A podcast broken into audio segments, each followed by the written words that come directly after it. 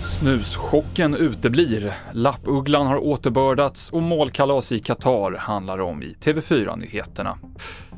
En man dog förra året efter det att en polis tryckt sitt knä mot hans rygg i nästan två minuter samtidigt som han var belagd med handfängsel.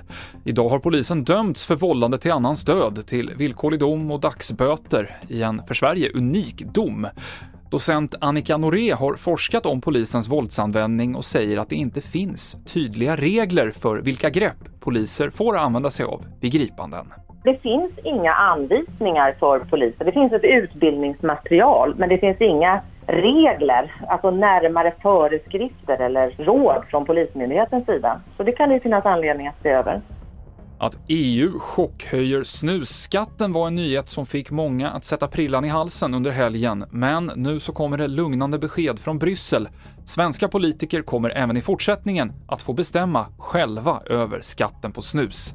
Det här sa en talesperson för EU-kommissionen idag.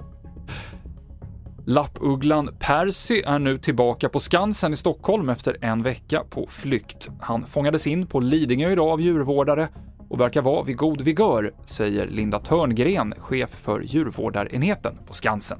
Han ser ut att må jättebra och eh, han har nog käkat under tiden så han kanske är proppmätt, jag vet inte. Men för han bajsade precis innan vi fick tag i honom så det tyder på att han har käkat också.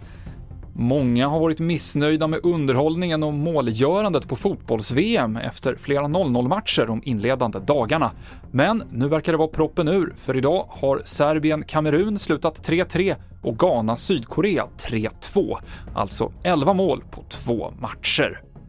Och Metallica kommer till Sverige nästa år för två konserter på Ullevi i Göteborg under sin världsturné, där konceptet är att bandet gör spelningar i varje stad med helt olika låtar som spelas på respektive konsert. Biljetterna släpps på fredag. Det avslutar TV4-nyheterna i studion idag, Mikael Klintevall.